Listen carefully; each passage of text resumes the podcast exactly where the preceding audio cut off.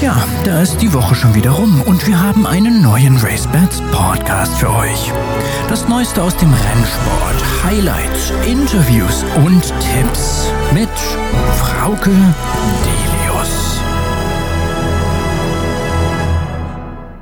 Kinder, wie die Zeit vergeht. Eben hatten wir noch unseren Jubiläumspodcast. Jetzt sind wir schon bei Folge 105 angekommen und dazu begrüße ich euch ganz herzlich.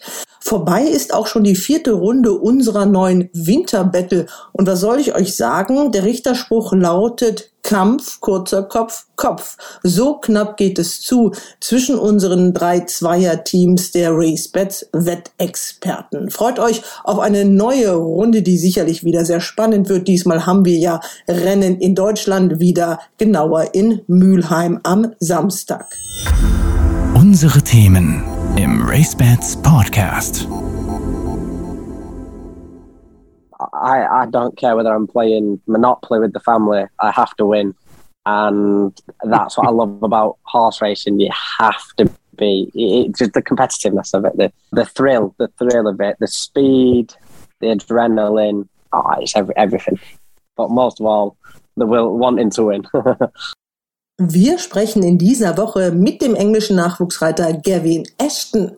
Am 18.07. hat er in Hoppegarten seinen ersten Ritt in Deutschland absolviert. Seitdem saß er über 80 Male im Sattel, hat elf Rennen gewonnen, war sogar Listen platziert und hat die Herzen der deutschen Galoppsport-Fans, aber auch die der Trainer im Sturm erobert. Der 25-jährige Engländer hat eine unglaubliche Geschichte zu erzählen, denn vor fünf Jahren stand er noch als Koch in der Küche und wurde von jemandem entdeckt, der gesagt hat, hey, du hast doch die richtige Größe dafür, Jockey zu werden. Zuvor hat er Fußball gespielt und Golf und Cricket und alles, was Sport ausmacht, hat er ausprobiert. Aber er liebt den Thrill des Galopprennsports und wie er uns erzählt, kann er noch nicht mehr Monopoly mit der Familie spielen, ohne gewinnen zu wollen. Das ist es, was er am Galoppsport liebt. Und er hat uns im Interview mit Katrin Nack und Jimmy Clark erzählt, dass er im nächsten Jahr wieder in Deutschland sein wird und das mit einem festen Vertrag, denn Angebote gibt es reichlich. And then obviously I want to have the best season I can in Germany. I really can see a bright future there. Das RaceBets Porträt. Wir haben einen jungen Studiogast mit Jetlag, denn er ist gerade angekommen in Amerika und ich begrüße Gavin Ashton. Hallo Gavin. Hallo, hallo. Katrin Nack ist mit in der Runde. Hallo Katrin. Hallo. Und Jimmy Clark. Hi. Und Katrin und Jimmy werden an diesem Interview mitmachen. Katrin wird das hin und her übersetzen, Englisch, Deutsch, so dass unsere Hörer alles verstehen und du alles verstehst. I mean, how far is your German? How advanced is your German by now, Gavin? ich habe ihn gefragt, wie gut sein Deutsch inzwischen ist. My mum and dad have just given me a a book. It says 15 weeks to learn German. So All right. hopefully 15 weeks I'll be I'll be fluent. Okay, okay, also Gavin hat gerade ein Buch bekommen von seinen Eltern aus England, in dem er 15 Wochen zum Deutsch lernen hat er jetzt bekommen und das heißt in 15 Wochen, wenn er dann, wenn es weitergeht, ist er perfekt. Ja, but as, as Frauke said, um, said, she'll ask you in German, I'll translate for you and then I'll translate back because our our listeners are obviously German. Yeah. So Brilliant. so you Thank know. you. Ja, Gavin, erzähl uns erstmal, wo du genau bist und sag uns, was du da machst. Well, first of all, where are you right now? Where do we reach you and what are you doing? Bar sitting in the hotel room. so I am currently in Miami, Florida, uh, in the USA. I flew in yesterday, early hours of this morning, uh, to start work tomorrow morning at Palm Meadows Racetrack for a trainer called Graham Motion. Also Gavin ist in äh, Florida, in, in Miami, ja. Und ähm, er wird da auf einer Rennbahn, ich habe den Namen der Rennbahn schon wieder vergessen, ähm, arbeiten und ähm, die nächsten zwei Monate für Trainer Graham Motion in der Morgenarbeit mitreiten. Und er ist erst heute Morgen, hat er gesagt, oder gestern Morgen angekommen und deswegen ist er noch ein bisschen äh, verjetlaggt. Ist er schon äh, geritten? Hat er schon auf dem Pferd gesessen? Have you been sitting on a horse over there already since you come to America? Not yet. I'm about to go and visit the track in about two hours, I think, uh, to go and get a feel for the place. And then tomorrow morning will be my first morning sitting on a horse, and I should be probably riding. I think I've got about eight horses to ride tomorrow. Also nein, er hat noch kein Pferd gesehen. In zwei, ungefähr zwei Stunden wird er zum ersten Mal sich die Bahn angucken, um ein Gefühl für die Rennbahn und die ganze Anlage zu bekommen. Und ab morgen früh wird er Arbeit reiten. Und er hat äh, acht Pferde vor sich sozusagen, die er morgen früh reiten wird. Gavin, wir kennen dich in Deutschland seit einigen Monaten jetzt. Äh, du hast für ziemlich viel Aufsehen gesorgt. Das erste, was ich von dir gehört habe, war, dass ein junges Mädchen äh, bei Facebook geschrieben hat, da kommt ein junger Mann aus England und der sucht Ritte.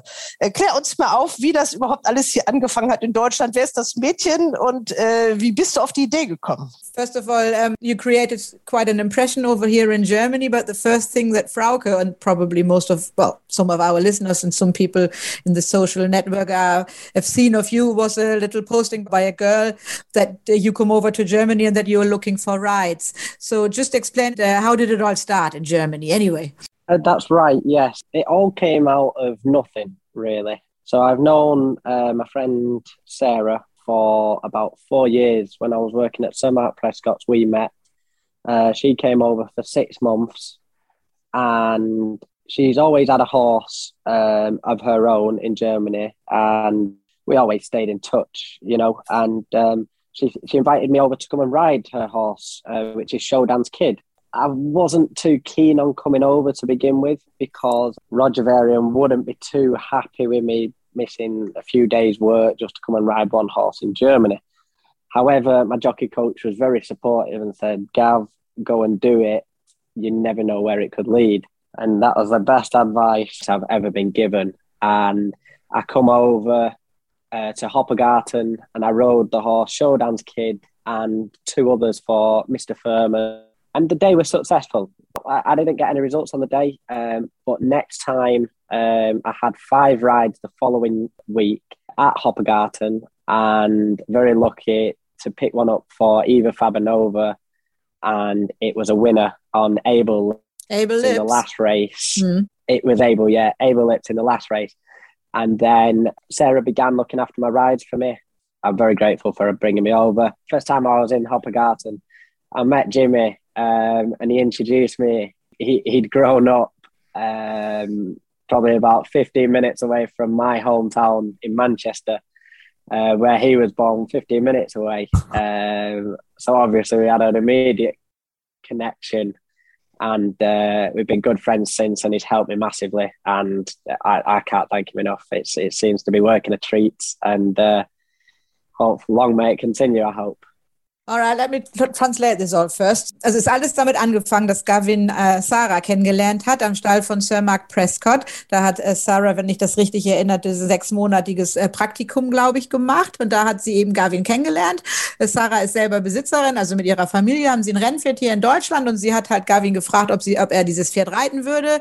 Er war zuerst gar nicht ganz so also wenn ich sage, er war nicht ganz so begeistert, dann natürlich eben, weil man, weil er ja zwei, zwei drei Arbeitstage bei am Stall von Roger Varian verpassen würde, um eben ein Pferd zu reiten. Aber sein Jockeycoach an der Jockeyschule hat eben zu ihm gesagt, er soll das auf jeden Fall machen. Es wäre eine sehr wertvolle Erfahrung und man weiß halt immer nie, wozu solche Erfahrungen gut sind. Und er sagt eben auch, es war der beste Rat, den er je bekommen hat. Er ist dann halt rübergekommen, hatte an dem Tag drei Ritte. Die waren zwar nicht erfolgreich, als was Ergebnisse anging, aber beim nächsten Mal ist er rübergekommen und hatte bereits fünf Ritte. Und gleich bei seiner zweiten Reise nach Deutschland hatte er dann eben auch einen Ritt für Eva Fabianova auf Able Lips und hat da auch gleich seinen ersten Sieger geritten im letzten Rennen in Hoppegarten. Und äh, ja, und von da hat sich das dann halt eben weiterentwickelt. Äh, Sarah hat ihm dann zuerst auch geholfen, eben auch mit so Facebook-Postings, genau wie Frauke es gesehen hat. Er hat Jimmy halt eben kennengelernt. Da kann, glaube ich, Jimmy jetzt auch eingreifen. Okay. Also ihr habt eine Gemeinsamkeit. Gabby yeah, und yeah. du, ihr habt euch unterhalten und da habt ihr das ganz schnell gemerkt. Yeah, uh, thanks for the nice words, Gavin. Really appreciate that, pal. No, no problem. Vielen Dank für, für die nette Worte, das habe ich Ihnen gerade gesagt. Wir haben uns kennengelernt in Hoppergarten und das erstaunlicherweise, right, ich yes. komme aus Bury, das ist irgendwie sechs, sieben Meilen entfernt von Manchester und seine Mutter ist auch aus Bury. Ja, und ich habe ihn angesprochen, der ist auch Manchester United-Fan, genau wie ich. Und äh, ich habe ihn angesprochen, oh, das ist toll, super, vielleicht können wir was machen. Und wir haben uns gleich gebondet sozusagen. Wir sind jetzt Freunde. Und ähm, es macht Spaß für mich auch, ihn äh, als Agent zu arbeiten, sozusagen. Ich habe eine gute Verbindung mit äh, vielen Trainers jetzt und die alle haben ein gutes Wort für Gavin. Die finden ihn richtig toll und würden ihn alle wieder nutzen. Und äh, ich würde nächste Saison würde mehrere Richter kriegen. Also Jimmy, man kennt dich ja oder wir kennen dich natürlich alle aus unserem Podcast. Erzähl mal so ein bisschen, du hast von früher ja auch erstmal auch eine Verbindung zu Hoppegarten, oder? Ja, ja, ich habe mein allererstes Pferd in Hoppegarten. Das war Mekatos. Anfang der 90er war das. Wir haben das als Jährling gekauft mit Gunther Barth, Hadi Höttger. Und du bist äh, jetzt der Agent von Gavin, aber du wirst damit jetzt nicht schwer reich, sondern das ist erstmal in erster Linie ein Freundschaftsdienst gewesen. Ja, das ist ein ganz netter Typ. Und wir, wir kommen gut klar miteinander. Wir sind beide aus Nordengland, so sind wir. Und ähm, ja, ich versuche ihm zu helfen, weil ich weiß, wie es ist. Ich war auch, äh, als allererste Mal in Deutschland brauchte ich auch Hilfe. Weil wenn du alleine bist, dann kann das nicht richtig sprechen oder nicht verstehen. Man braucht immer Helfer. Und ich war bereit. Ich habe gesagt, wieso nicht? Ich liebe Rennsport. Er ist ein Jockey. Wir kommen gut klar miteinander und ich kann ihm irgendwie helfen. Gavin, you know, we both come from North England. I know that you'd be on your own over here. You can't speak the lingo. And I thought, well, you know, if I'm here and I can help him in any way possible, I will do, you know, but only if he wants it. You know, I'm not going to, I'm not one of these guys pushing myself onto Gavin Ashton, you know, because he's a jockey. And I want, I just thought, well, if he wants help, I'll give it him.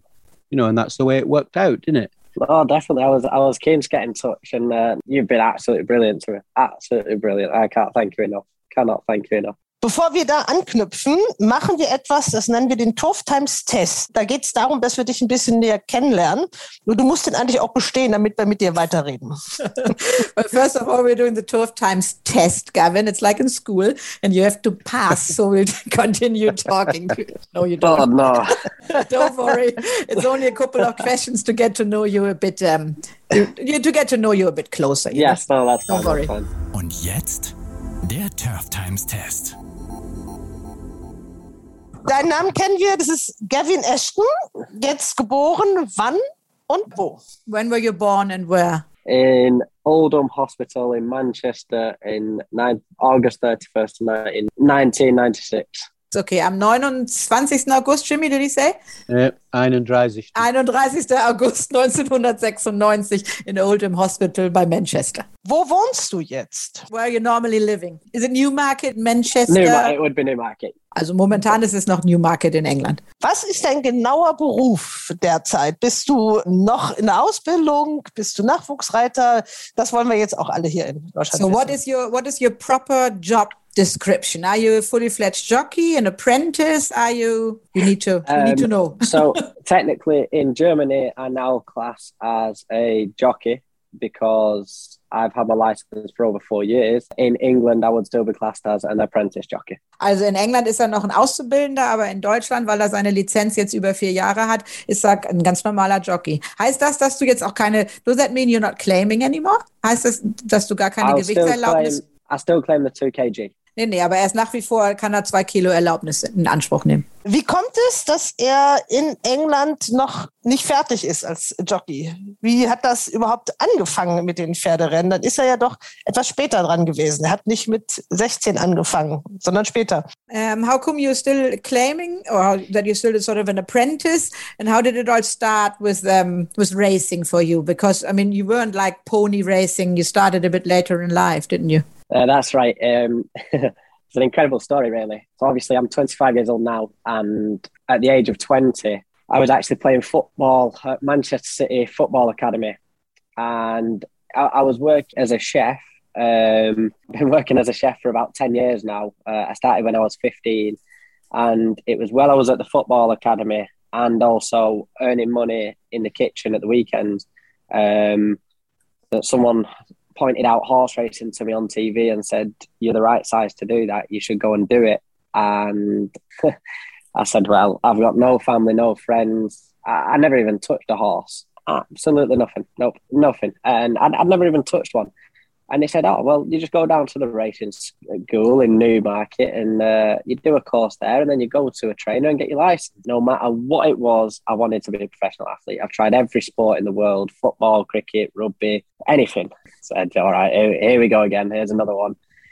another sport you want to try. And um, so I went down to Newmarket, and uh, oh, I'll never forget. I, the first time I sat on a horse, I was like, "What am I doing on this?"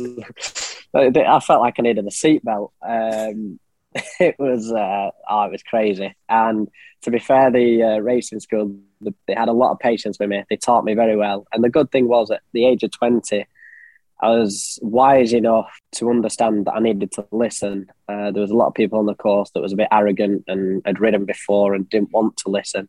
I was very keen to learn and needed a lot of help. So I was very keen to listen, and everything they said to me, I took on board. I've, having done 14 weeks there, I'd say I progressed, well, by far I progressed the most out of anybody there. And I knew I needed to continue learning because I, I, I, was nowhere near good enough. And that's why I went to Sir Mark Prescott's, who is an absolutely unbelievable trainer who gives you that grounding and educates you. And I did three and a half years there and I got my license after a year and a half of riding horses. And in my first five rides, I had three winners and a second. Wow. Um, so it absolutely took off crazy for me. Uh, and I was very lucky because of the support that I had from the boss. Um, and then here I am, I think about 350 rides later with uh, 30 winners. So yeah, very, very happy, very happy. Alright, wollen wir das mal versuchen zu übersetzen, Jimmy? Das, da hast du viel zu tun. genau, ich habe mir ein paar Stichworte gemacht. Das hast du ja schon angedeutet, Frauke. Also er hat tatsächlich mit 20 äh, angefangen und tatsächlich zum ersten Mal mit Pferden Kontakt gehabt. Er hat vorher keine Pferde angefasst, not let alone. Also auch noch nicht mal auf, also natürlich nicht auf einem Pferd gesessen. Es hat ihn jemand angesprochen, als er, als, also im Englischen ist ja ein Chef, ein äh, Koch, also jetzt eben nicht irgendein Cook in so einer Küche von so einem Schnellrestaurant oder so, sondern schon ein bisschen gehobenerer Gast Gastronomie. Da hat er halt eben gekocht. Das macht er seit er 15 ist und er ist eben auch sehr, sehr sportlich. Er war in einer Fußballakademie, hat versucht für Manchester City äh, da ins Team, in ein höheres, besseres Team zu kommen. Es hat aber nicht geklappt. Und äh, als er dann eben gekocht hat, hat ihn jemand angesprochen und gesagt, weißt du was, eigentlich müsstest du Jockey werden. Du hast ja genau die richtige Größe. Er hatte, wie gesagt, weder Background, weder Kontakt zu Pferden, zu Tieren. Das war alles, war für ihn ganz fremd. Aber er wollte halt unbedingt sich sportlich betätigen und er hatte schon jeden Sport Sport unter der Sonne versucht, Rugby und Fußball und Cricket. Ähm, Pferde halt noch nicht. Und er hat eben gedacht, das ist irgendwie total schwierig, aber dein Bekannter hat halt gesagt, nee, du gehst nach Newmarket in diese Jockeyschule, da lernst du reiten und dann kannst du eine Lizenz bekommen und dann geht das schon. So ist er nach Hause gegangen, hat seinen Eltern erzählt, dass er Jockey werden möchte. Die haben erst mal ein bisschen gelacht, aber haben ihn halt immer unterstützt und gesagt, wenn du das machen möchtest, dann unterstützen wir dich. So, und so ist er dann nach Newmarket gekommen zur Jockey School, also mit 20 Jahren. Er war natürlich relativ alt, aber was eben sein großer Vorteil Vorteil war, dass er eben bereit war zuzuhören und vor allem lernen wollte. Er sagte, waren halt viele junge Leute in seinem Kurs, die natürlich reiten konnten und vielleicht auch besser, aber die eben dachten, sie wüssten alles und die nicht mehr zuhören mussten. Aber er war eben bereit, genau aufzupassen und dadurch hat er sich halt in den 14 Wochen, die dieser Kurs ähm, gedauert hat, hat er sich halt eben unglaublich verbessert. Dann Mark Prescott, den hatten wir ja im Interview, spielt dann auch eine große Rolle. Da war er halt äh, 3,5 äh, Jahre insgesamt, wenn ich mir das richtig notiert habe. Er sagt eben auch ein unglaublicher Trainer, der ihn immer auf den Boden der Tatsachen zurückgeholt hat und ein sehr, sehr guter Lehrmeister ist. Er hat nach eineinhalb Jahren seine Lizenz eingereicht und hat dann eben seine ersten Ritte und von seinen ersten fünf Ritten äh, waren drei Siege und zwei zweite Plätze, Jimmy, hat er das gesagt? Ja, ja, ja ne, genau. Und äh, von da ging es eben nach wie vor langsam weiter. Inzwischen hat er ungefähr 250 Ritte und so 30 Siege. Das ist so die Laufbahn und es ist natürlich eine, ja, es ist eine Wahnsinnsgeschichte eben ja, ohne diese Verbindung. Erstaunlich, ne? Ja. ja. Gavin, das war jetzt die erste Frage von ungefähr zwölf. Also There's 12 more questions to come. You can, you can keep it short. A little bit short. I'm sorry, I'm quite good at talking. Podcast will be eight hours long. English version Sorry. is short. It's the German version that's long because the yeah. words are like aren't they? okay, jetzt Sorry. ist die Frage, ähm, welches ist dein Lieblingspferd und warum? Who's your favorite horse and why? German or English? Well, give us both. Both. both. Ooh. Oh, God. Oh, dear. Um, I used to look after a horse in England um, called Bath and Tennis that was my by far my favourite. Um, who I used to used to look after and ride every day. She was a sweetheart, and uh, I think there's a few few German horses. Um, obviously, I love a filly that I've ridden all year called Kadja. Um, from the very first moment I sat on her, loved her, fallen in love with her. And obviously, Abel Lips holds a special place in my heart uh, for my first winner in Germany. But also, Welcome Lips. He's, I think he's, I, I really, really fond of him. And can you say the name, the English horse again? I didn't. It... Bath and Tennis. Bath and Tennis? Yeah, it's a very strange name. It's actually name, it? it's it's a sports club out in America. Also Gavin hat uns sein englisches und deutsches Lieblingspferd genannt. Das englische musste ich nachfragen, heißt Bath and Tennis. Das ist ein Sportclub in Amerika. Und er sagt, das war eine ganz süße Stute, äh, die er in England eben als Pflegepferd sozusagen hatte. Und hier in Deutschland, also ein Pferd, das er sehr gerne mag. Und die hat er jetzt bei all ihren drei Starts geritten. Das ist Katja von Martina Grünewald. Eine ganz feine Stute. Und natürlich Abel Lips als sein erster Sieger. Und er hat auch einen ähm, Soft Spot. Also er mag eben auch Welcome Lips sehr gerne. Zwei von den Lips-Pferden von Eva Hannover. Kevin, was magst du besonders am Galopprennsport? Kannst du auch ein bisschen vergleichen mit den anderen Sportarten. Du kennst dich ja aus. So, what's fascinating you about uh, horse racing, or what do you like about horse racing? Probably even in comparison to um, to other sports. For me, just competitive. Just I absolutely love the competitiveness. I I don't care whether I'm playing Monopoly with the family. I have to win, and that's what I love about horse racing. You have to be it, just the competitiveness of it, the the thrill, the thrill of it, the speed, the adrenaline. Oh, it's every, everything. But most of all, the will wanting to win. Jimmy, komm, das machst du jetzt mal. Er liebt Rennsport, weil es ist sehr competitive und jeder will gewinnen. Er, er ist so ein Typ, der meint, er kann nicht mal zu Hause Monopoly spielen ohne zu verlieren. Ne? Das heißt, wenn er bei uns ist, falls er bei uns übernachtet im Derby-Woche, wir spielen kein Board Games. We're not going to be playing any fucking board games with you. Was war bis jetzt das tollste Erlebnis, das du im Galopprennsport hattest? What was your best moment in racing so far? Oh, nothing beats your first winner. Um, but equally second in the listed race over there. That was a highlight, and also my double on the day over in Hanover. Them, them, them three are right up there. Er war Zweiter in Hannover in diesem Listenrennen für Roland Chubasch, äh, gestüt Auenquelle. Und da hat er auch sein Foto mit Renny Picelek gekriegt im, im, im Führing. Und das war auch ein Highlight mit beide mit gleicher Rennfarbe. Aber der hat fast das Listenrennen gewonnen. Diese Franzose hat ihn geschlagen von Godolphin. Das war ein Riesenpech. Da. Aber da, weil das war eine, wie heißt das, ein, what do you call a free ride? When a jockey can't turn up. Ach so, ein Kistenritt. Ein Kistenritt, ja. Gavin hat das Ritt gekriegt. Dann hat er richtig toll gemacht. Das war ein Außenseiter. Der, das war. Äh, Emily, äh, du sollst übersetzen, ne? Jetzt in dem Fall. Aber hast du auch schön erklärt. Und dann hat er noch gesagt: Nothing beats the first winner. Genau, der allererste Sieger. Dann der zweite Platz im Listenrennen in Hannover für, für Roland, wie Jimmy gerade sagte. Und ein Doppel, ne? Und das genau, an dem Tag, an dem er zwei Sieger in Hannover geritten hat. So ist es. Ich glaube, das wird jetzt auch eine lange Antwort. Welches Rennen möchtest du noch gewinnen oder welche Rennen? Which race would you love to win, Gavin? Or which race is? We expect a long answer, Frau Cassette.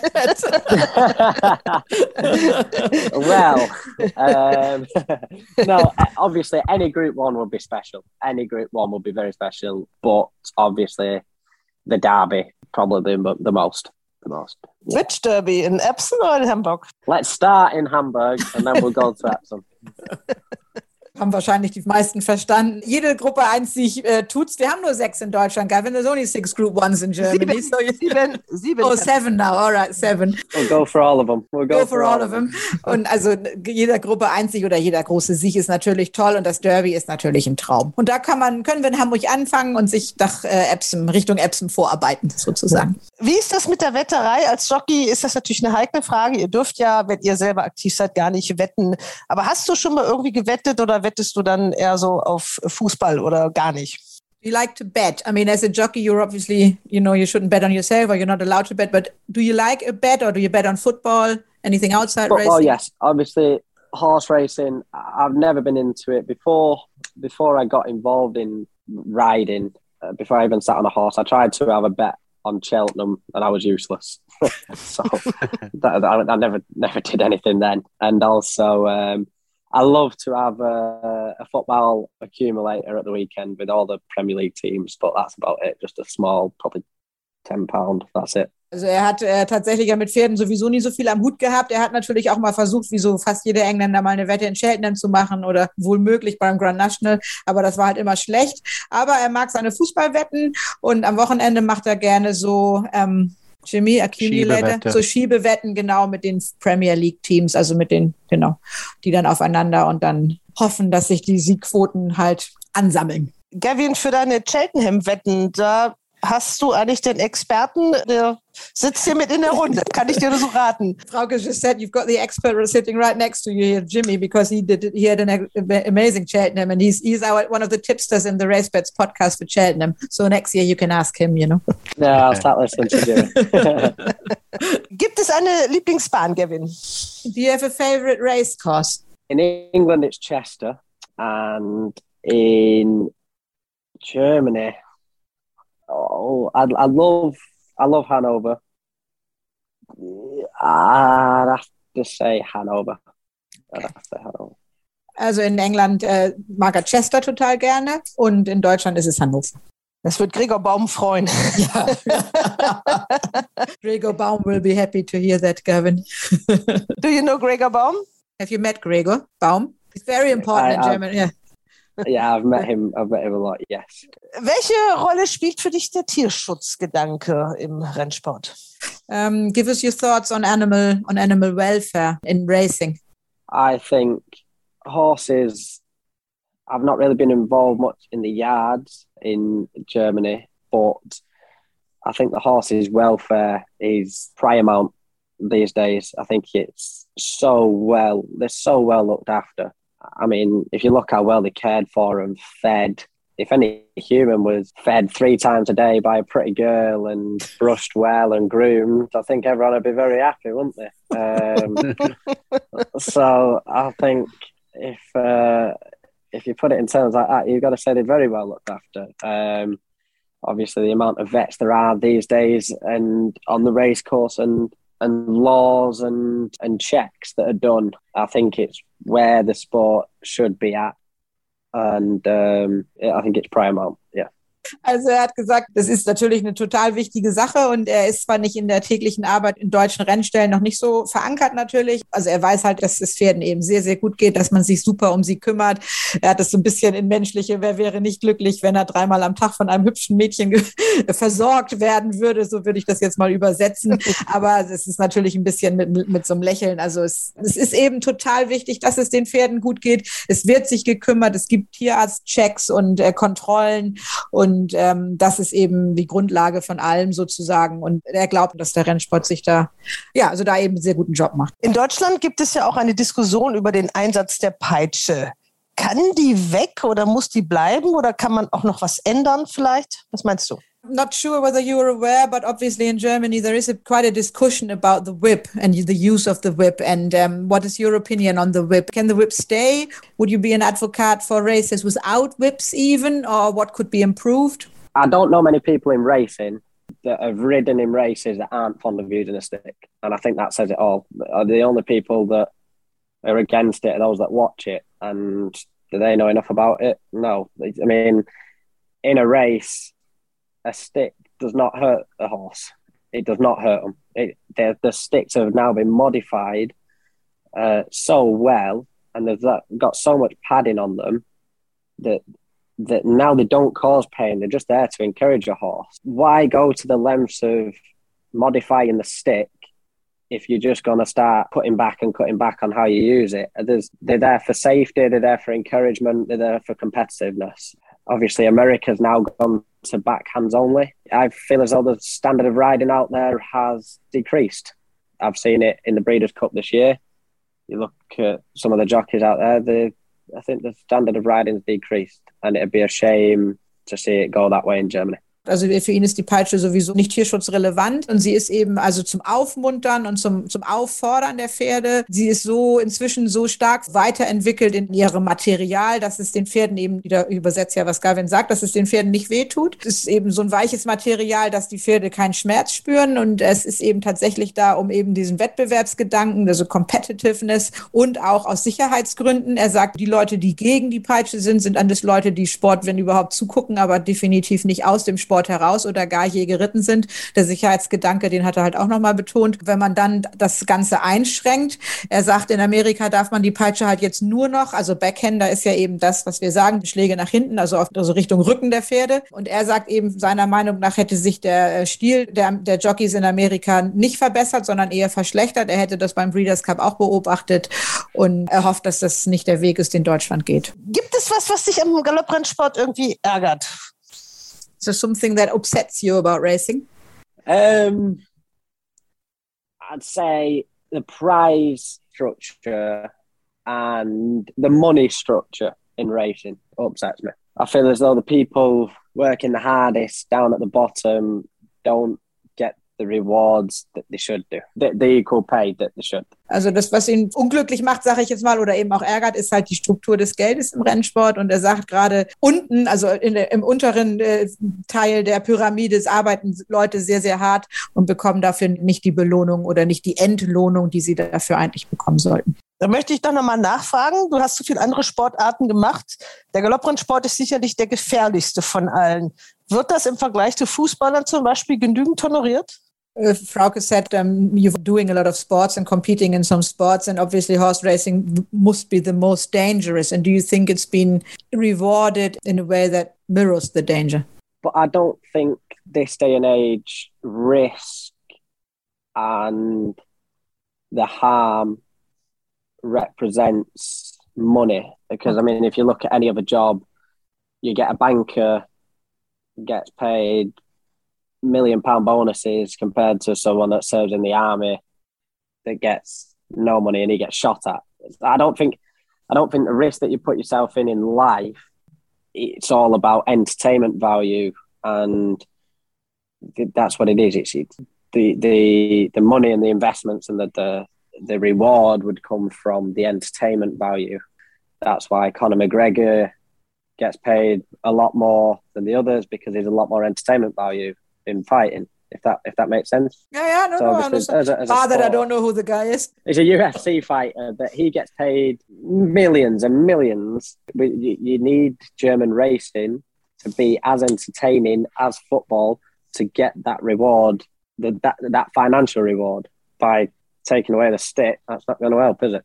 Okay. Anyway, carry äh, ja, nee, also Gavin hat gesagt, ähm, dass, es, dass es im Prinzip weder im Sport noch im wahren Leben eben Risiken oder eben äh, Gefahren, die, denen man sich aussetzt, im Verhältnis zu der finanziellen Entlohnung stehen, äh, die hinterher dabei rauskommt. Und es ist eben nicht nur, nicht nur im Sport so, sondern eben irgendwelche Banker bekommen Millionen und Millionen, während Leute, die wirklich ihr Leben irgendwo riskieren, dafür nicht adäquat belohnt werden. Und ähm, er sagt eben, das Geld und der Wert oder wie auch immer, der kommt halt aus dem Unterhaltungsfaktor, also dem Entertainment-Faktor und auch in Deutschland. Das muss eben so unterhaltsam sein wie Fußball und dann kommt auch das große Geld in den Sport. Wie sehe denn, äh, das wäre ja das, wie sehe denn eine Werbebotschaft pro Galopprennsport aus? Gerade in Deutschland brauchen wir das ja. Wenn du Leute erreichen möchtest, die überhaupt keine Ahnung haben, die sich mit Pferderennen noch nie beschäftigt haben, aber die du auf der Rennbahn sehen möchtest.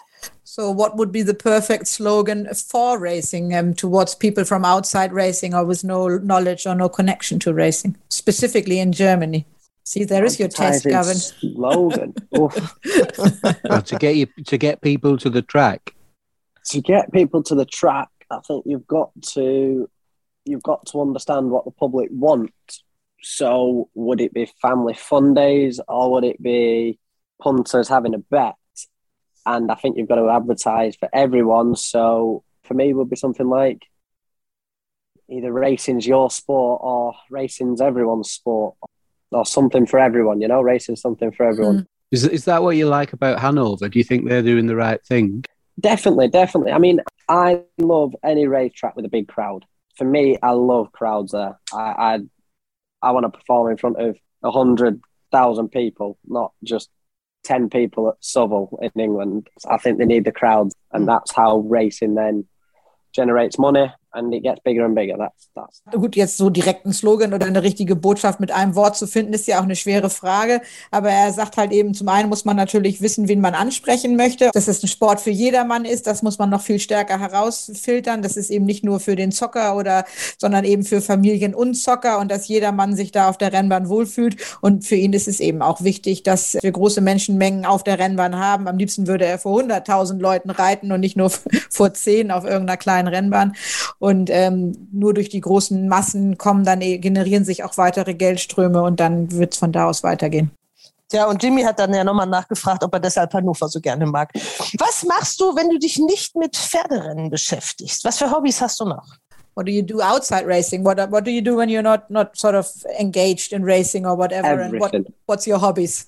Everything. Everything. Alles. I love I love to keep myself busy. I love to go and play golf. Obviously, I work in the kitchen as a chef still. I love my movies, love watching films, keep myself very physically fit. I love going to the gym, try and always set personal best times, running, badminton with friends, love fishing. How many hours does your day have? Not enough.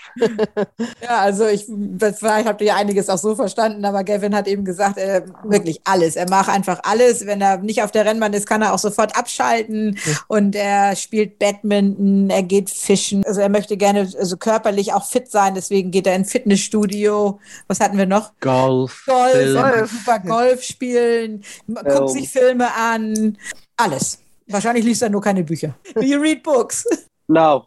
Yeah, learning German in 15 weeks. I got a book. That's, that, that's the only book I'll be reading this year, I can promise you. well, the year's over in a month, Gavin.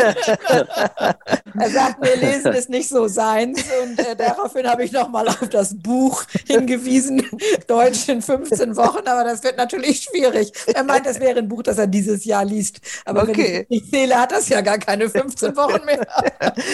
Das wird ein Problem. Bist du bist du abergläubisch, Gavin? Are you superstitious? Um, I used to be. I always had to leave the changing room last. And then I lost a couple of races and then I, I threw that out the bin. and also, I used to have a thing where if I wore something, I, I still believe in it, where I wear, when I ride with something new for the first time, I ride a winner. So, for example, at Munich, I borrowed Rennie Pichelet stick, rode a winner. I borrowed Sean Burns light saddle at Bremen, rode a winner. I think when I ride or something for the first time, I have a winner. Also er war eine Zeit lang sehr abergläubisch und er musste immer als letzter aus der Umkleidekabine kommen. Aber dann hat er verloren und hat diesen besonderen Aberglauben erstmal aus dem äh, Fenster geworfen.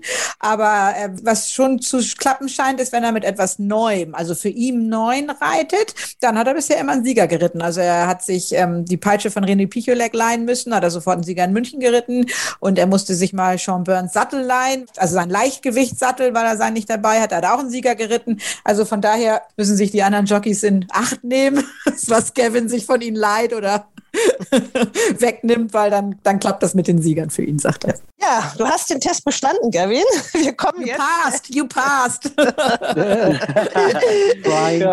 jetzt wollen wir natürlich wissen, wie stellst du dir deine weitere Karriere vor? Also du bist in Amerika, um dazu zu lernen, sicherlich, um international noch mehr Erfahrung zu sammeln. Was hast du für Ideen, was hast du für Pläne und welche Rolle spielt Jimmy da? Well, as I said, now that you passed our test, we just need to know what you think about your future in, in racing. Um, and does Jimmy play a little bit of a role in it as well? Jimmy plays a massive role in it. Um, I feel as though next year I will be in Germany. As of I come back from America mid February, I feel as though in March, mid March, I will be based in Germany uh, with the yard. Not 100% sure which yet. I'm leaning towards one, so a yard that's in my heart, which I think I'll be going to. And then obviously, I want to have the best season I can in Germany. I really can see a bright future there. And then ideally, to be honest, I would like to come back to America next winter and try and race ride. I'd love to to spend about eight eight months in Germany, um, ride as many winners as I can, and then come out to Germany, have a go of racing over here for six months. I'm not too good in the cold, so I think I think I'm best uh, trying to try and come over here and then back to Germany again and see where I go from there. See how things develop and what happens. I can see Germany being in my sights for a long time far. Na, man kann ja immer nur von momentan sprechen und er wird jetzt ja erstmal seinen Arbeitsurlaub in Amerika machen. Mitte Februar kommt er zurück. Ab spätestens Mitte März wird er wohl in Deutschland sein. Er ist sich ziemlich sicher, dass er im nächsten Jahr für einen deutschen Stall reiten wird. Also er hat auch noch keine offizielle Zusage gemacht, deswegen wollen wir auch noch keine Namen nennen, aber er hat interessante Angebote und hat wohl im Herzen auch schon für sich eine Entscheidung da fast getroffen. Wir werden euch auf dem Laufenden halten. Und sein Plan ist dann die beste Saison, die er bisher hatte, eben in Deutschland zu haben im nächsten Jahr, so viele Sieger zu reiten, wie er nur kann. Und äh, dann nach ungefähr acht Monaten in Deutschland würde er eigentlich gerne wieder zurück nach Amerika gehen über den Winter, weil die Kälte ist sowieso nicht so seins. Und, äh, dann in Amerika auch mal Rennen zu reiten, das wäre ein Traum von ihm und das wäre ein, auch ein, ein Ziel für, die, für den nächsten Winter. Aber dann kommt er wieder zurück nach Deutschland und er kann, so wie es momentan sich für ihn darstellt, hofft er, dass Deutschland für ähm, eine lange Zeit äh, ein großer Teil seiner Zukunft sein wird. Habe ich das gut übersetzt, Jimmy? Mhm. Ja, das denke ich auch. Er sieht ja. eine, eine bright, eine leuchtende Zukunft. Ja, genau. Und er hofft, dass es eine, genau, er hofft, dass es eine leuchtende, helle Zukunft wird. Ja. Es ist ja ein offenes Geheimnis, dass du zahlreiche Angebote von deutschen Stellen gekriegt hast. Es gibt ja relativ viel Jockey-Nachwuchs im Verhältnis in diesen Zeiten, gerade in Deutschland. Das hatten wir schon mal anders. Aber die Trainer sind auf dich aufmerksam geworden. Ist man da auch ein bisschen stolz? But it is a bit of an open secret that you had a couple of um, people asking for your services next year. And we have a couple of apprentices that have been even more dire in Germany in the last couple of years. Does it make you a bit proud that, that trainers um, asked for your service, oh, so to say?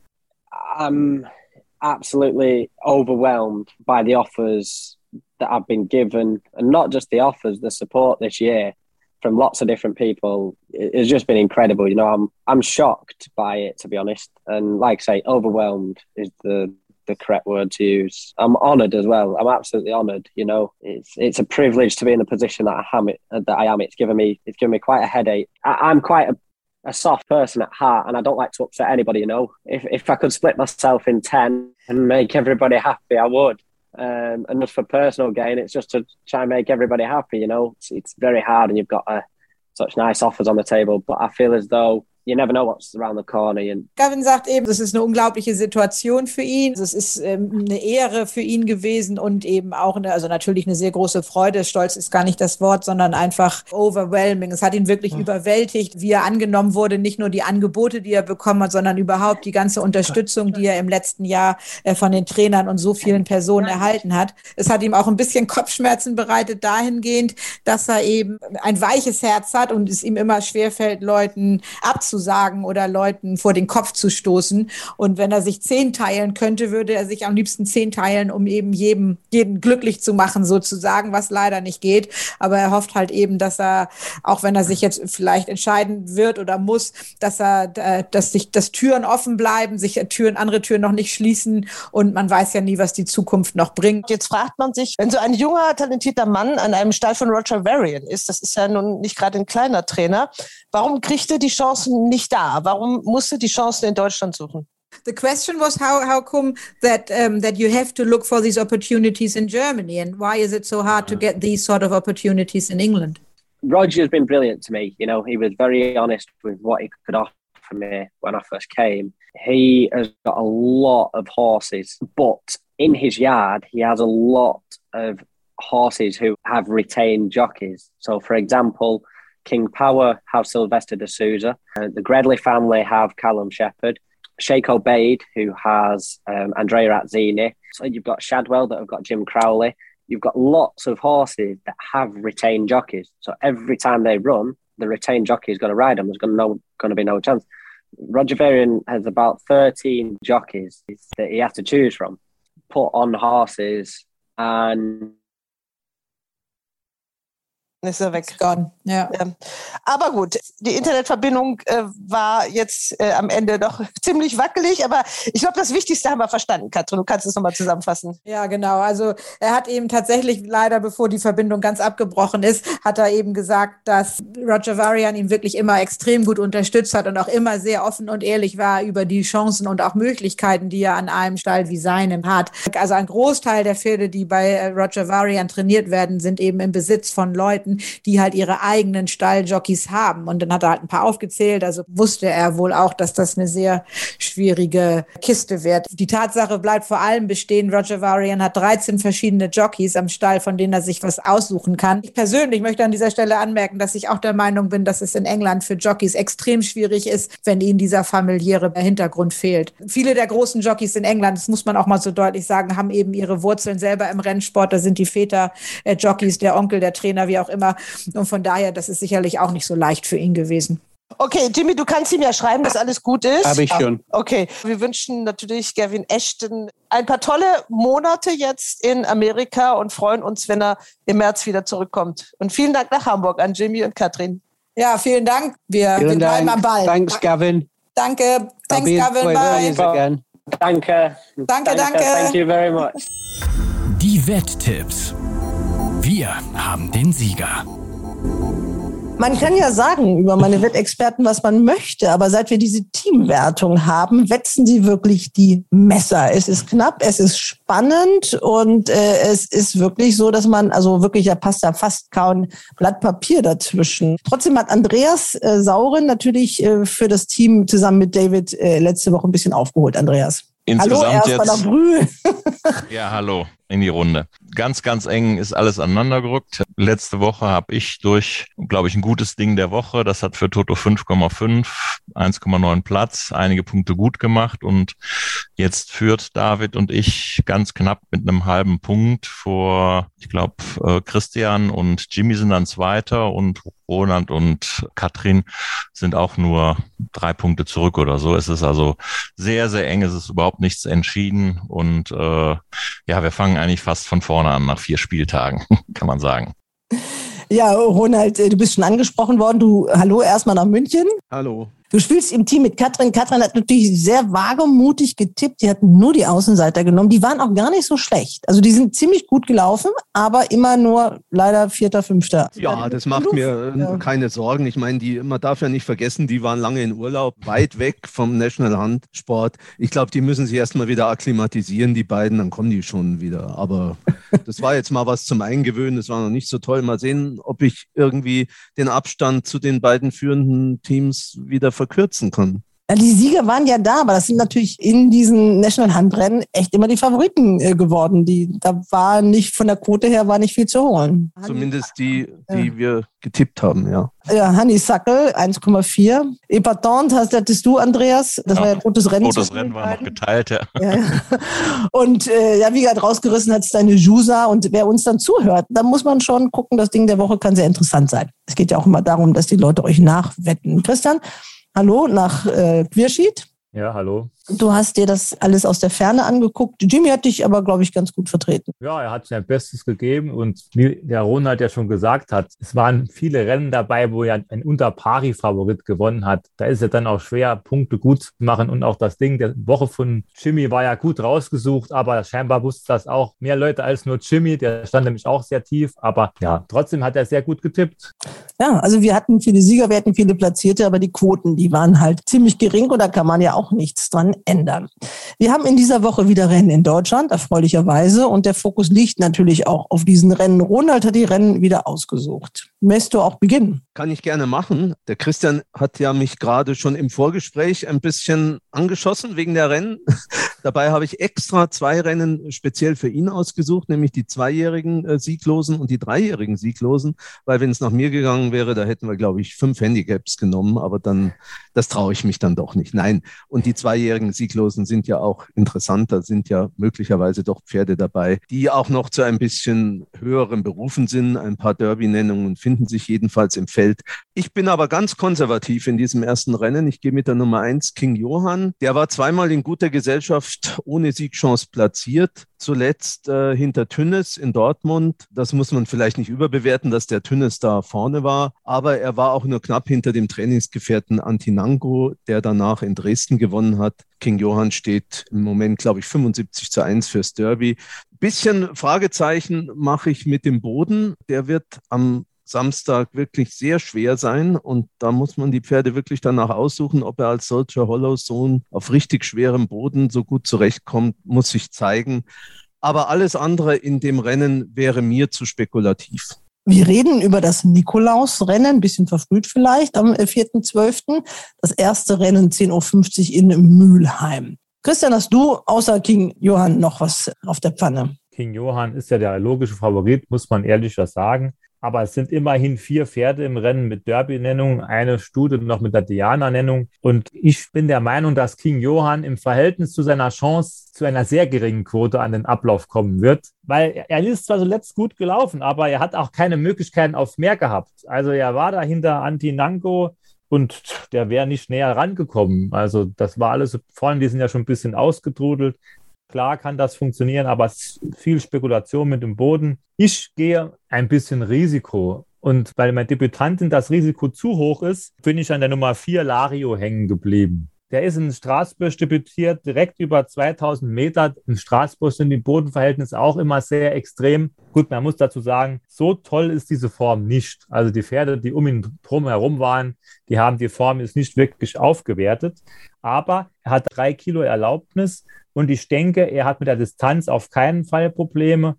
Mit dem Boden, gut, das muss man natürlich sehen. Aber ich gehe mal spekulativ, auch weil ich denke, dass das Quotenverhältnis nicht ganz stimmen wird mit der Nummer 4, Lario. Ein Nutan zweijährig. Das finde ich spannend. Ja, ja, ja. Ich sehe gerade hier, dass der Möpp läuft. Äh, wenn man das Interview mit Holger Renz gehört hat, dann konnte er diesen Namen nicht erklären. Auch kann spannend, ich erklären. Ja? Soll ich es machen? Ja, mach mal. so ganz einfach. Möpp ist äh, ein Hund, ein kleiner Hund. Das ist ein Möpp. Und meine, es gibt auch den Begriff, wenn man einen Menschen, man sagt in Köln, du bist eine fiese Möpp, dann ist das ein, ja, ein komischer Also ein kleiner Kleffer an der Leine. So ja, genau. Ja, genau. Ja, okay. ja, Das ist. Der Möpp. Also da würde ich jetzt allein aus Sympathie den Möpp nehmen. Aber das wirst du wahrscheinlich nicht tun, Andreas. Nein, habe ich nicht gemacht. Ich bin auch bei Ronald. Ich habe mich auch für King Johann entschieden. Äh, mit ein bisschen Kopfschmerzen muss ich sagen. Die zwei Starts, die er gelaufen ist, die waren ordentlich. Die letzte Form liest sich gut. Glaubt nicht, dass das ein richtig gutes Pferd ist das, was man auf dem Notizzettel für ganz hohe Weihen nehmen muss. Beim Boden glaube ich schon, dass das passen könnte. Die Mutter ist immer eine Scirocco-Mutter. Die Geschwister sind nie auf richtig schwerem Boden gelaufen, deswegen kann man es nicht so genau sagen. Aber so, das ist das Pferd mit der soliden Form. Über die Debütanten weiß ich nicht. Da kann natürlich äh, Greve für Karlshof, eine zweijährige Stute, die Diana-Nennung hat, oder auch das Pferd von Cavallo, Sir Philip, das können Gegner sein, die können den auch schlagen, weil wie gesagt, ich halte das für ein ordentliches Pferd. Äh, von denen, die gelaufen sind, für mich das Pferd mit der besten Form. Deswegen nehme ich den King Johann die Eins. Da seid ihr euch ja einig, zweimal King Johann und Christian mit dem etwas gewagteren Tipp Lario im ersten Rennen in Mülheim. Ja, dann geht's gleich weiter mit dem zweiten Rennen. Das sind dann die dreijährigen Pferde.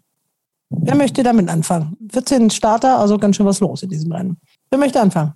Ja, dann lege ich mal los. Wir sind also im zweiten Rennen, ein dreijährigen sieglosen Rennen über 2000 Meter. 14 Pferde laufen, hattest du gesagt. Ich bin eigentlich bei zwei Pferden hängen geblieben. Der eine ist der wahrscheinliche Favorit Gedöns. Das andere Pferd, was ich in Erwägung gezogen habe, ist Abruka, die Nummer 8, äh, die auch mit sehr guter Gesamtform hier ankommt, zuletzt zwei zweite Plätze. Nachdem ich mir die letzten Rennen nochmal so auf Video angeschaut habe, ähm, bin ich dann aber doch bei dem vermeintlichen Favoriten Gedöns geblieben. Abruka ist schon ziemlich schwerfällig, die auch richtig stark unterstützt werden musste in den letzten Rennen. Da hat mir Gedöns insgesamt besser gefallen, auch wenn er Favorit wird. Der dürfte den Boden eigentlich können als Jukebox Jury Zone. Die Mutter hat auch auf weicher Bahn gewonnen. Die letzten Formen sollten eigentlich reichen. Im Ausgleich drei ist er ordentlich gelaufen war nicht weit geschlagen, Dritter gewesen. Davor hat er ein sieglosen Rennen knapp gegen Smudo verloren. Dahinter war 20 Längen Luft gewesen. Dieser Smudo, das kann durchaus ein besseres Pferd sein. Der ist ja erst spät in die Saison gestartet, hat anschließend auf Sand mal mit 27 Längen gewonnen. Ist auch letztes Jahr zweijährig schon ordentlich in Frankreich debütiert. Also das war kein Abbruch, dass er da nur Zweiter zu Smudo war. Insofern, äh, auch wenn es wieder der Favorit ist, Außenseiter habe ich in den nachfolgenden Rennen genug. Ich bleibe bei der Nummer eins Gedöns. Ja, wir haben ja auch gehört letzte Woche, warum der nicht mehr in den Farben äh, von Holger Renz läuft. Der hat schon größere Ziele und wenn die dann nicht erreicht werden, dann werden die verkauft. Dann trennt er sich von den Pferden, um dann neue zu kaufen, was ja auch gut äh, fürs Galoppsportgeschäft ist. Wer macht jetzt weiter? Christian oder Ronald? Ja, ich kann gerne den Ball aufnehmen. Ich habe eigentlich nicht viel mehr zu sagen als Andreas. 14 Pferde sind natürlich sehr viel, aber die meisten hier sind für mich nur Statisten in einem Rennen. Die können eigentlich keine Rolle spielen. Und ich bin auch bei der Nummer 1 und der Nummer 8 hängen geblieben. Bei der Nummer 1 stört mich halt so ein wenig. Es ist elfmal gelaufen. Und irgendwie hat es nie geklappt. Und immer, wenn ich mal gedacht hatte, es klappt, da hat er mich am meisten enttäuscht. Zum Beispiel damals in Baden-Baden ist er relativ schwach gelaufen. Die Formen danach sind natürlich besser. Aber er ist noch nie so wirklich auf schwerer Bahn unterwegs gewesen. Und am Sonntag, das wird schon eine neue Art von Boden werden. Und gut, das war natürlich damals sein Debüt auf weicher Bahn, war fast eine schwache Form. Die anderen Formen sind alle auf gutem Boden gewesen. Ich nehme die Nummer 8, Apruka, auch wenn das, ich kann das alles unterschreiben, was der Andreas gesagt hat, aber ich habe bei der Schule trotzdem ein bisschen mehr Aufwärtstrend erkennen können in den letzten Wochen. Und die ist in Krefeld zuletzt gut gelaufen und da war der Boden in meinen Augen auch schon mehr als weich. Und da bin ich mir sicher, dass das funktioniert. Da sind noch zwei, drei andere Starter dabei, wo ich mal vorstellen kann, aber das ist zu spekulativ.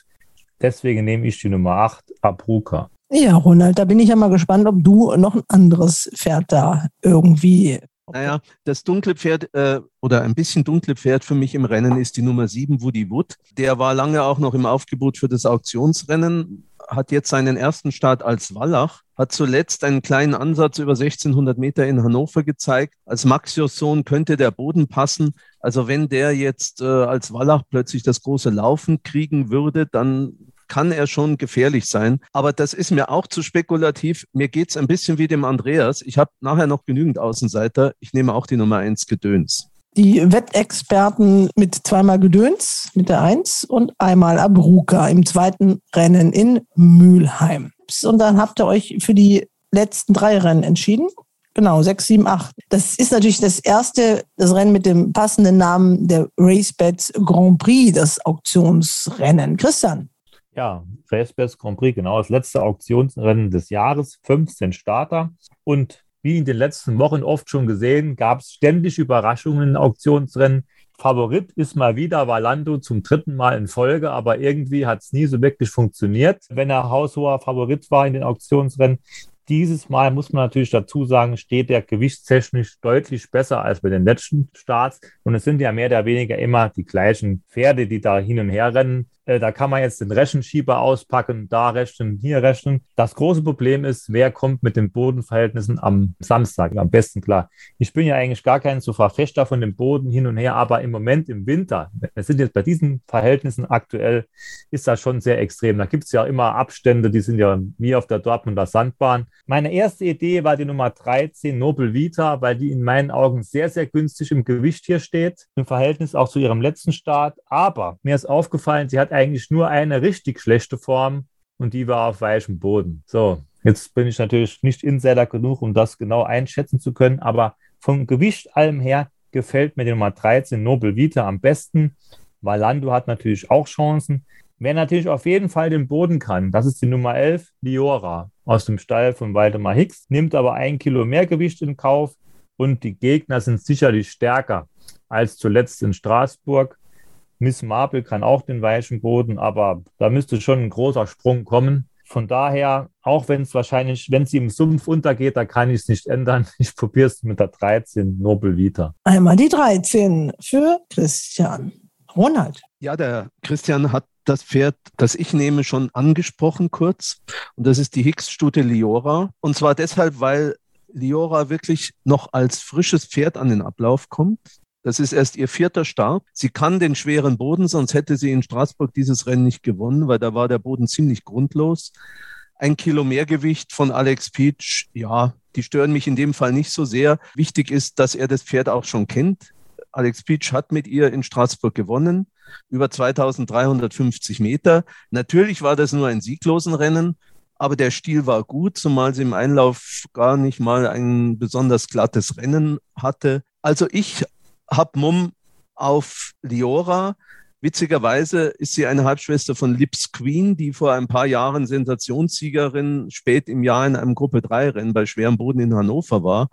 Und vielleicht kann ihr Liora nacheifern und die Quote dürfte ja, nehme ich mal an, ganz ordentlich sein. Also Liora und da bin ich mal gespannt auf den Tipp von Andreas. Ich hätte einen ganz anderen Tipp, aber okay. Zunächst mal, wenn man das Rennen ausrechnet, sieht es ja eigentlich ganz einfach aus. Nobel Vita steht mit plus 32 da, Valando plus 28 und dann kommt eine Reihe, ganze Reihe Pferde zwischen 11 und 15. Also wenn die Pferde so einlaufen würden, wie der Handicapper die Marken verteilt hat und sie diese Form bestätigen, dann müsste eigentlich Nobel Vita mit vier Längen vor Valando gewinnen und dann sind zehn Längen Abstand zu den anderen Pferden. Aber so wird es nicht kommen in dem Rennen, da bin ich mir ziemlich sicher. Valando hat mich auch zu oft enttäuscht, äh, obwohl er diesmal besser im Gewicht steht. Der kann gewinnen, wenn er mit dem Boden zurechtkommt. Nobel Vita hat der Christian erwähnt. Äh, das ist ja ein Pferd von meinem Bruder. Den habe ich natürlich heute Morgen interviewt, wie denn die Erwartungen sind und was er meint. Die Stute ist schon nach dem ersten Lebensdebüt verkauft worden an das Gestüt Etram. Äh, die geht also nach dem Rennen in die Zucht nach Frankreich. Und äh, das war von vornherein geplant, dass dieses Auktionsrennen hier der letzte Start sein soll. In Mülheim hat sie immer ihre beste Form gezeigt. Da ist sie Zweite in einem Listenrennen gewesen. Hat für mich eine sehr hohe Marke bekommen, 86 Kilo. Das kann die, glaube ich, nicht. Was den Boden betrifft, habe ich aber so ein bisschen Vorbehalte, ähnlich wie Christian auch. Die Mutter kenne ich noch ganz gut. Die ist auch in den Farben meines Bruders gelaufen, hat zweijährig mal in Italien den Premio Dormello gewonnen, also ein Grupperennen. Hat ja auch ganz gute Geschwister. Nobel Alpha, der war mal Dritter in den 2000 Guinness gewesen. Noble Moon war vor zwei Jahren Winterfavorit. Interessant vielleicht noch die Schwester von ihm, die Halbschwester, Schwesterherz. Die hat genau dieses Auktionsrennen letztes Jahr gewonnen und die steht schon sehr verlockend im Rennen. Ich habe lange überlegt, ob ich Noble Vita tippen soll,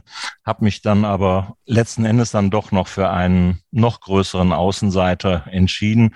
Ich glaube 120 für 10 steht da bei RaceBets. Das ist die Nummer 5 Ocean Diamond. Der ist auch zweimal in Auktionsrennen zuletzt gelaufen, in Halle, relativ unauffällig so ins Mittelfeld gelaufen. Aber ich glaube, dass das Pferd den schweren Boden liebst. Der hat zuletzt eine Form in Frankreich gezeigt, in Nancy. Da war er vor ordentlichen 80 Kilo Pferden gewesen und ähm, hat auch im August in Clairefontaine sein Meidenrennen auf weicher Bahn, auf sehr weicher Bahn gewonnen. Ich glaube, der liebt den Boden und könnte dafür eine Überraschung sorgen. Deswegen gehe ich mal spekulativ mit der Nummer 5 Ocean Diamond. Ja, der Rennstall von Sascha Smircek ist ja jetzt so in dem letzten Drittel der Saison 2021 nochmal so richtig in Tritt gekommen. Also von daher stimmt die Stallform auf jeden Fall. Ja, also Christian hatte Nobel Vita, Ronald ist dann mit Leora am Start gewesen und dann ein etwas verwegener Tipp von Andreas Ocean Diamond und der Tipp gegen das Pferd seines eigenen Bruders. Das finde ich schon mal ganz interessant. Christian, gibt dir das ein bisschen zu denken? Ein klein bisschen, ja. Aber ich habe lange geschwankt. Ich hab, war, war, bis, bis 13, 14 Uhr war ich bei Nobel Vita gewesen. Und dann habe ich die Frankreich-Form bei Ocean Diamond entdeckt und äh, habe mich dann noch kurzfristig umentschieden. Sonst wäre es auch langweilig, dann hätte man Nobel Vita zweimal ja, gehabt. Ja, so ist es spannend, genau. Ja, und ich mache eine Sympathiewette auf Aoyana. Das Pferd habe ich noch live in Krefeld gesehen und immerhin ist das richtig gut in Form. Aber das ist natürlich äh, völlig unsachlich, sondern einfach nur so. Nein, nein, aber die hat ja auch eine Chance. Also wenn, wenn sie mit der Distanz zurechtkommt und das kann ich mir durchaus vorstellen, dann kann die doch auch gewinnen. Ganz klar. Jetzt kommt mal wieder ein weiteres äh, Rennen, das den Namen unseres Arc-Siegers Torquato Tasso trägt. Also die Besitzer von Gestüt Auenquelle sind sehr spendierfreudig, um diese Rennen zu sponsern. Der Preis des Arxiegers Torquator Tasso aus Mülheim. Jetzt haben wir noch zwei Rennen übrig. Jeder hat einmal angefangen. Jetzt streitet euch bitte, wer dieses Rennen machen möchte. Dann mache ich das letzte Rennen, die Viererwette. Da habe ich Lust drauf. okay, dann Christian oder Andreas? Macht okay. der Schwing schon Schwung? Hey, ich, ich, kann gern, ich kann ja, okay. gern anfangen. Also das siebte Rennen aus der Streit, 2200 Meter. Elf Pferde rücken in die Boxen ein. Mir sind hier drei Pferde ins Auge gestoßen. Zuerst die Nummer eins, Employer. Wenn man da die letzte Form betrachtet, ist vielleicht interessant für die Leute, die letzte Woche auch unsere Tipps beachtet haben. Wir haben letzte Woche das Rennen in Toulouse, das Listenrennen getippt und äh, da war ein Pferd dabei, der hat gewonnen. Das war der Joe Pickett. Den hat aber, glaube ich, keiner in den Mund genommen, wenn ich mich recht erinnere. Nee. Auf jeden Fall, dieser Employer war mit vier Kilo mehr, etwas mehr als eine Länge hinter Joe Pickett Anfang November. Aber das darf man natürlich alles nicht überbewerten. Das war eine Provinzbahn. Wenn das so einfach wäre, so, aber trotzdem, die Form ist gut. Und das Pferd hat in Mülheim einen sensationellen Bahnschnitt. Der ist 1,3. Dieser Nachwuchsreiter, den ich eben schon angesprochen habe, Aaron McKay oder wie auch immer, der ist gut in Form als die Nummer 1, aber trägt immer noch 16,5 Kilo. Dann ist mir aufgefallen Nummer 9, Sariga, die hier mit 51,5 Kilo sehr günstig in der Partie steht. Die ist erst viermal gelaufen, hat sich von Start zu Start gesteigert, hat zuletzt meine Abruka geschlagen, die ich da eben getippt habe, sogar relativ deutlich geschlagen. Ich denke, sie kommt mit dem Boden zurecht, auch wenn die Verhältnisse deutlich schlechter sein werden. Was heißt schlechter? Also deutlich tiefer, deutlich schwerer sein werden als in Krefeld. Aber ich hänge so ein bisschen an der Nummer 9 und auch die Nummer 10, Air Horse One, trägt hier nur 49 Kilo. Also der, der könnte theoretisch über diesen schweren Boden schweben mit seinen 49 Kilo. Der ist in München nicht schlecht gelaufen, hing da so ein bisschen, war nicht so ganz gerade. Vielleicht geht das rechtsrum äh, ein bisschen besser. Also der hat für mich auch eine Chance aber ich entscheide mich für die Nummer 9, Sariga. Sariga, die Nummer 9. Jetzt hatte ich schon Employer da stehen. Ich lasse die nochmal stehen, vielleicht nimmt den ja jemand anders, dann kann ich den Namen dann dahinter schreiben. Jetzt kommt er also hinter Sariga ein C. Andreas. Ja, Christian hat neben Sariga zwei Pferde genannt. Das waren auch genau die beiden, zwischen denen ich lange geschwankt habe. Employer und Air Horse One. Dieser Employer, mit dem habe ich schon viel Geld dieses Jahr verdient. Der hat vier Handicaps dieses Jahr gewonnen. Da war ich immer dabei. Der hat sich riesig gesteigert und auch die letzte Form in Frankreich war stark. Aber ich habe mich dann trotzdem für Air Horse One entschieden. Wie gesagt, 49 Kilo bei schwerem Boden ist ein echtes Angebot. Der Amateur Konstantin Philipp, der macht seine Sache. Die ersten Rennen, die man so gesehen hat, sehr, sehr ordentlich. Die Form in München, die war okay. Auch davor ist er im sieglosen Rennen knapp geschlagen nach langem Kampf gewesen. Der ist relativ wenig gelaufen, ist zwar noch sieglos, äh, aber mit dem günstigen Gewicht hier kann ich mir das durchaus vorstellen. Die Quote ist auch mit Sicherheit interessanter als die von Employer. Also ich versuche mal mit der Nummer 10 Air Horse One und Konstantin Philipp im Sattel. Ronald, vielleicht du den Employer oder solchen durchstreichen? Tja, es ist wirklich ein bisschen verhext, die Sache, weil ich habe mir auch genau die beiden Pferde ausgesucht, die sich Andreas ausgesucht hat, Employer und Airhouse One.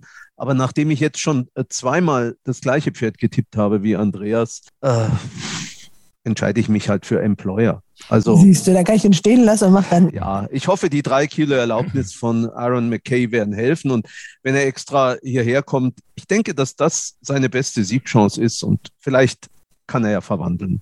Wobei der Air Horse One, oder das ist eine Stute, glaube ich, äh, die, Stute, ja, die, ja. die, ist, die ist ja schon interessant. Ich weiß nicht, das gibt es eigentlich in Deutschland noch andere Silvaner-Nachkommen? Den habe ich auch gerade geguckt, äh, der Vater ist. Also der Silvaner, der konnte ja auch weichen Boden. Ja, der so. konnte Boden. Ja. Also das ist schon mit 49 Kilo ein interessantes Pferd und die wird sicher nicht so hoch stehen, wie es da jetzt in der Sportwelt steht mit 10,0.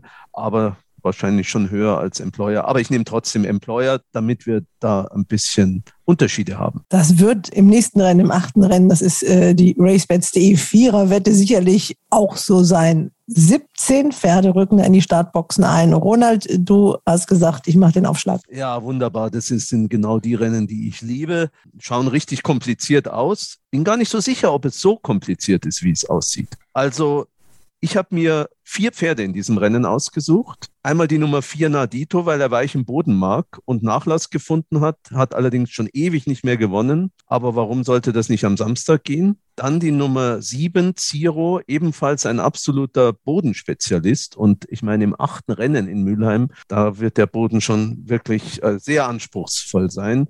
Die Distanz könnte allerdings bei Ziro die Grenze sein. Auf der anderen Seite versteht er sich mit Alexander Weiß am besten. Dann die Nummer sechs, Second Sight der zuletzt mit eigenwilliger Taktik vorgetragen wurde. Ein Pferd, das Christian ja schon länger verfolgt. Der lief äh, zweimal sehr gut. Was interessant ist, er lief Weihnachten vergangenen Jahres hinter Smaragd als Zweiter in Mülheim ein sehr, sehr gutes Rennen auch wenn Elisabeth Storb im Sportwelt-Interview sagt, sie sei sich nicht so sicher mit dem Boden. Also Second Sight letztes Jahr konnte er jedenfalls den Boden. Insofern ist das vielleicht ein bisschen tief gestapelt. Und dann die Nummer 8 Smaragd, der Sieger des eben erwähnten Rennens aus dem letzten Jahr, ist für mich ein erster Sieganwärter, Bahn- und Distanzsieger, Bodenspezialist. Hat zwar schon eine lange Saison inklusive eines Besitzer- und Trainerwechsels zu Conny Whitfield, aber kann die Marke Steffi Kojunschu hat mit ihm in Mannheim gewonnen. Jetzt ist Sibylle Vogt im Sattel.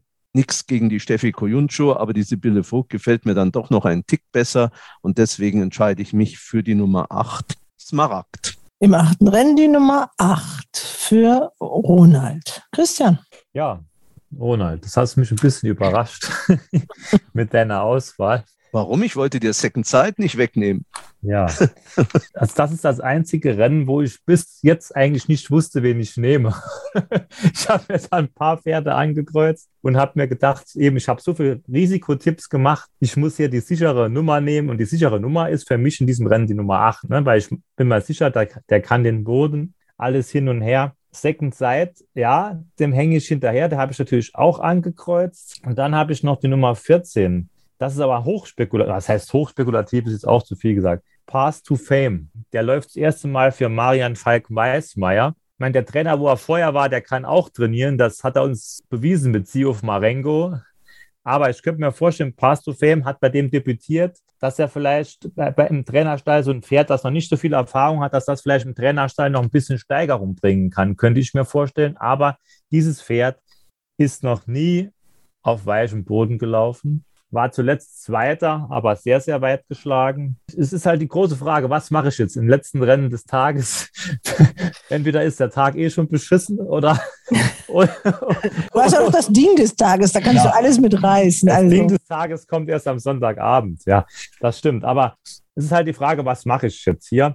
Ich gehe jetzt einfach das Risiko und nehme die Nummer 14 Pass to Fame, hoffe im Notfall auf die vierte Platzwette Second Sight nehme ich nicht so ganz, weil er jetzt wieder ohne Erlaubnis läuft. Wäre nochmal der Gavin Ashton drauf, würde ich ihn nehmen, weil er weiß, was er das letzte Mal falsch gemacht hat, wird es jetzt besser machen. Aber der ist äh, woanders. der ist woanders, genau, ja. Also ich nehme die Nummer 14 Pass to Fame. Okay, das sind okay. interessante Tipps, Andreas. Ja, ich kann, glaube ich, auch noch einen interessanten Tipp dazu steuern. Ich muss sagen, ich war auch überrascht von Ronalds Auswahl. Ich habe mir ein Pferd ausgesucht. In der Sportwelt sind ja vier Experten, die die ersten vier jeweils tippen. Keiner von denen hat das Pferd genannt. Und dann kommt Ronald und das erste Pferd, was er nennt, ist das Pferd, was ich mir ausgesucht habe. Und das ist Nadito, das Familienpferd der Familie Engels mit Lili Marie Engels im Sattel. Das ist ein hochspekulativer Tipp. Der kann komplett in die Hose gehen. Aber ich habe mir dieses Pferd, das ist mir aufgefallen, Ende Mai in Düsseldorf. Da lief der von weit hinten noch sehr nah an die Spitze ran auf den vierten Platz. Hatte damals noch eine Handicap-Marke von 59 Kilo. Dann habe ich ein bisschen recherchiert, habe gesehen, vor zwei Jahren mit 62 Kilo hat er einen Ausgleich 3 gewonnen, mit 65 Kilo nach Zielfoto geschlagen gewesen im Ausgleich 3. Der stand damals schon günstig im Rennen. Jetzt steht er bei 53 Kilo. Also gegenüber der Bestform hat er richtig was in der Hand. Und die ganze Saison über ist er so durchwachsen. Er ist nie so richtig schlecht gelaufen. Der springt oft schlecht ab, muss dann von ganz hinten kommen,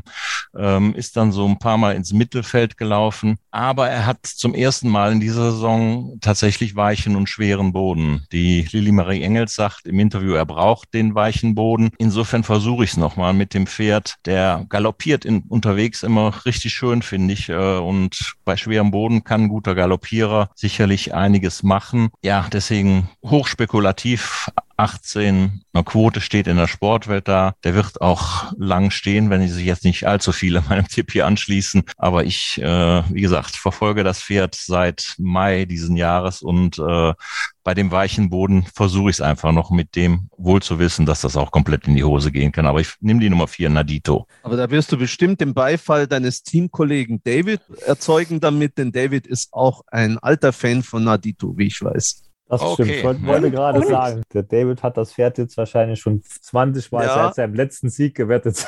Genau. ja. Aber wenn, aber wenn Davids Freundin Sibylle Vogt äh, Lilly Marie Engels weghaut, dann. Hm? Ja, aber Lilly Marie Engels ist ja seine zweitbeste Freundin. Also das ja. wird er verkraften. ja, also okay, ihr habt in der Dito die Nummer 4 mit Lilly Marie Engels im Sattel. Ihr habt Smaragd, die Nummer 8 mit Sibylle Vogt. Und Pace to Fame mit Anna van den Trost. Also die Damenriege im Sattel. Jetzt ist das aber eine Viererwette. Wen sollte man denn unbedingt mit dazu nehmen? Also Ronald, du hast dann noch die, die sechs, äh, Second Side, finde ich, der ist auch äh, erwähnt worden zweimal. Der muss da mit rein, oder? Ja, unbedingt. Ja. Und dann hast du noch die sieben erwähnt. Zero?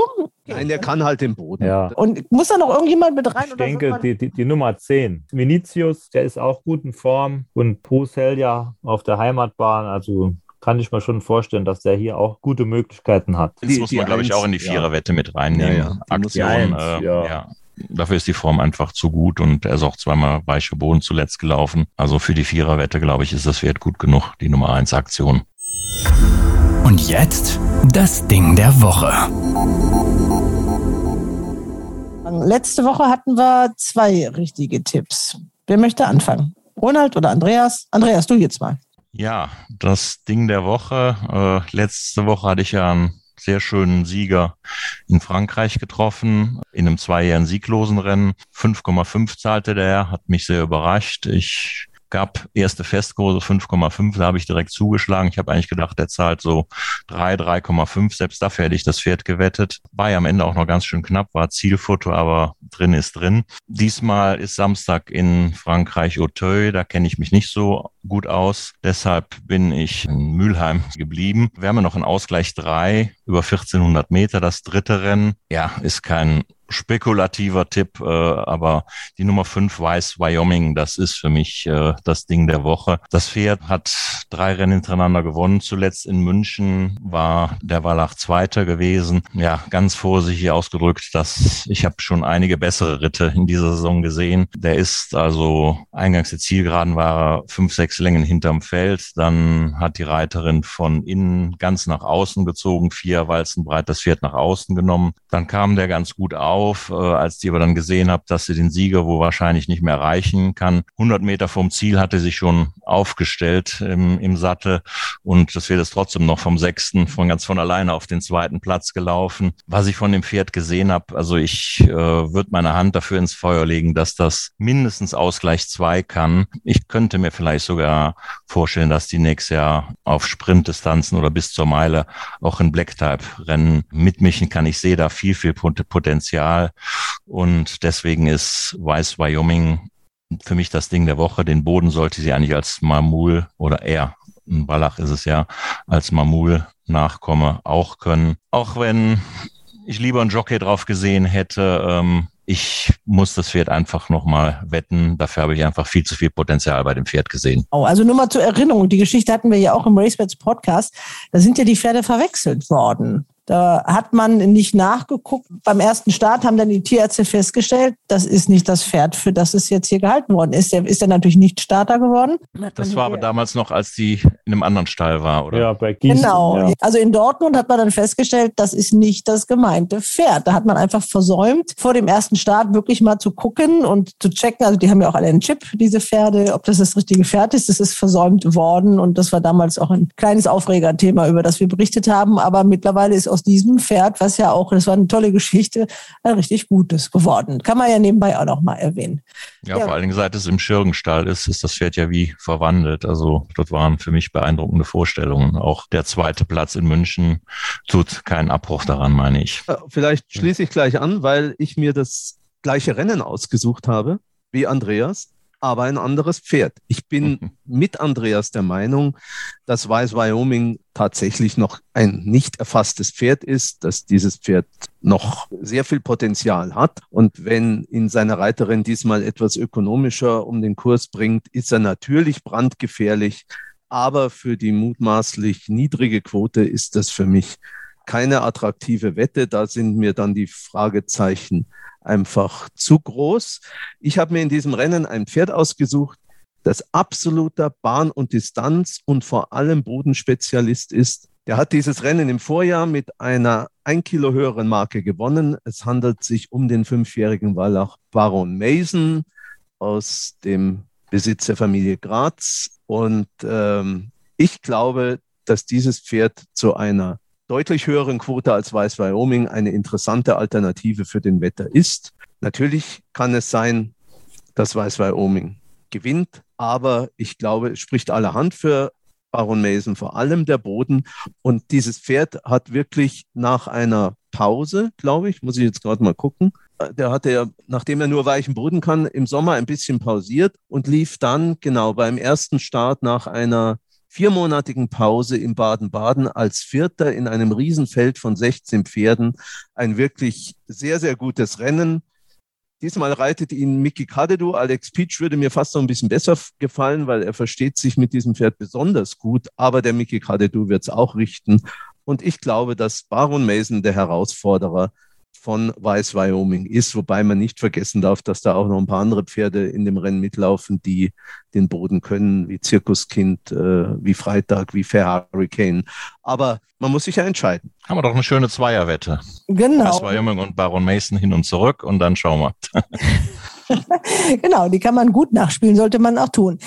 Ich habe ganz bewusst Christian am Ende genommen, weil Christian, der wird mir seinen Tipp erst einen Tag später schicken. Wir zeichnen das ja mal am Donnerstag auf. Christian, du hast dir ein Rennen in Frankreich ausgesucht. Genau, in Lyon, La Soir am Sonntagabend. Fünf vor sieben. Genau, und die Starter stehen dann erst am Freitag fest und das genau. wirst du mir dann am Freitag mitteilen. Da sind wir dann also top aktuell. Also hier nur mein Tipp des Wochenendes. Das ist Lyon-La Soir Sechstes Rennen, 18.55 Uhr, elf Pferde sind am Start, eine Verkaufsprüfung über 2150 Metern auf der Sandbahn. Von den elf Startern kommen drei aus Deutschland. Aber mein Tipp ist ein Schweizer Eidgenosse. Das ist die Nummer 9, Take a Guess. Der ist schon neun Jahre alt. Hat aber in diesem Jahr schon drei Siege erzielt, zwei davon auch auf dieser Bahn und hat auch schon auf der Distanz gewonnen. Und insgesamt hat er schon dreimal auf dieser Bahn gewonnen und auch ansonsten, er läuft dort eigentlich immer gute Rennen, insbesondere in der Verkaufsklasse. Auch seine letzte Form, wo er gewonnen hat, war gut. Die Pferde, die hinter ihm waren, haben die Form auch aufgewertet. Der Reiter Enzo Grobolet kennt ihn vom letzten Start und sitzt wieder im Sattel. Dadurch trägt das Pferd hier nur 53,5 Kilo. Und dadurch ist er hier auch der Rechnungsfavorit dieser Prüfung, weil in diesem Rennen dürfen auch nur Pferde laufen mit einem Valeur von höchstens 34. Der Gegner ist sicherlich Le Président, der hier aber drei Kilo mehr tragen muss und die letzten Formen sicherlich etwas steigern muss, obwohl die kürzere Distanz könnte ihm entgegenkommen. Die deutschen Pferde sind hier auch nicht alle chancenlos. Auch Malaf aus dem Geißlerstall, die Nummer 1, hat sicherlich Möglichkeiten, aber müsste Take a Guess 5 Kilo geben. Das ist, ist doch ein bisschen viel. Unten läuft noch mit eine alte Bekannte aus einem Rennen, das ich beim letzten Mal getippt habe, Scarlet of Tara von Carolie Kerikes trainiert. Die war ja zuletzt zweite hinter Tom Redd, den ich da vor zwei Wochen getippt habe. Die könnte hier vielleicht mit 54,5 Kilo auch mitmischen, obwohl sie nach Rechnung es sicherlich nicht so einfach hat. Aber wie gesagt, mein Tipp Nummer 9, Take a Guess. Ich kann mir kaum vorstellen, dass der hier unplatziert ist. Daher kann man eigentlich auch empfehlen, das Pferd sicherheitshalber einfach Sieg Doppelplatz zu wetten. Ja, meine Lieben, ich bedanke mich ganz herzlich. Ich bin gespannt, ob ihr wieder so viele Sieger rauspickt wie letztes Mal. Vielleicht sind ja auch ein paar mit einer etwas höheren Quote dabei. Hoffe ich mal sehr. Ja, genug Pferde mit höherer Quote haben wir ja getippt. Jetzt müssen sie nur noch gewinnen, genau. Ja. Okay, ihr Lieben, macht's gut. Ich wünsche euch ein schönes Wochenende. Ciao, ciao. Ciao, ciao. Ciao, ciao Hals und Bein. Und das war's für heute. Wir sind nächste Woche wieder für euch da. Bis dahin, Hals und Bein.